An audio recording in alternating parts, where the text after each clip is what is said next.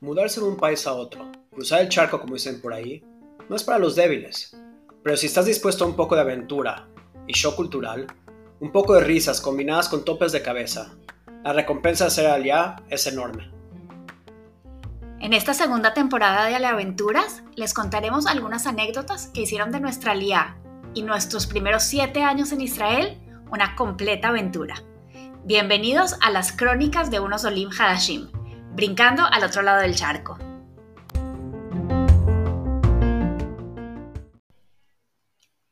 Cada verano, mientras nosotros estamos celebrando nuestro aniversario, cientos de nuevos Olim llegan a vivir a Israel, llenos de sueños, de esperanzas, listos para comenzar un nuevo capítulo de sus vidas. Y este verano, incluso en medio de la pandemia, llegaron a vivir a Israel más de 13.500 Olim de todas partes del mundo. Muchos de ellos familias que, igual que nosotros, llegaron a empezar una nueva vida, a aprender un nuevo idioma y adaptarse a una nueva cultura.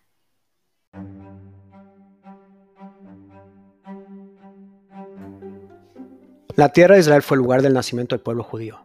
Aquí se plasmó su identidad espiritual, religiosa y política. Aquí alcanzaron por primera vez la condición de Estado, crearon valores culturales de importancia nacional y universal, y dieron al mundo eterno, libro de los libros. Después de ser desterrado por la fuerza de su tierra, la gente mantuvo la fe en, en ella durante toda su dispresión, y nunca dejó de orar y esperar por su regreso y la restauración de su libertad política.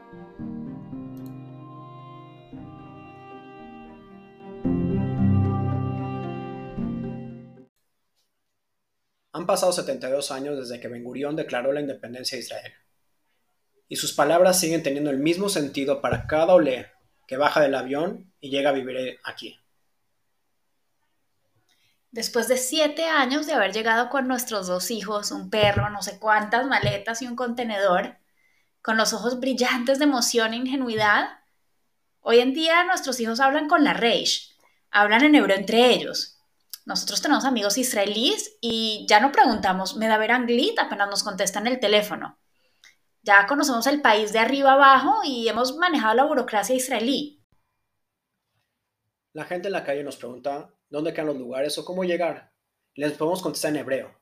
La gente en las tiendas a las que más vamos nos conoce y nos platica. Puede ser que para un israelí sigamos siendo Lim Hadashim.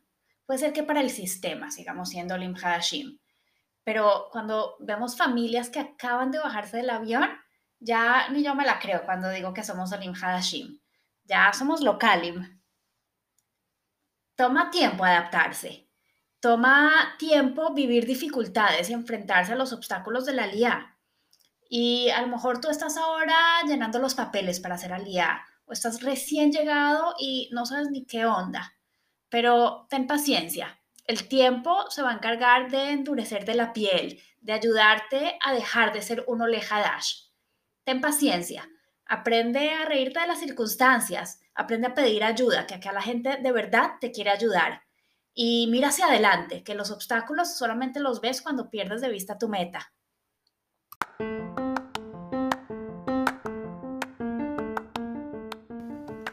Gracias por hacer parte de nuestra aventura de Aliá. Esperamos nos acompañen en nuestro próximo episodio. Para no perderse nuestros adelantos, tips y experiencias, asegúrense de seguir nuestro podcast.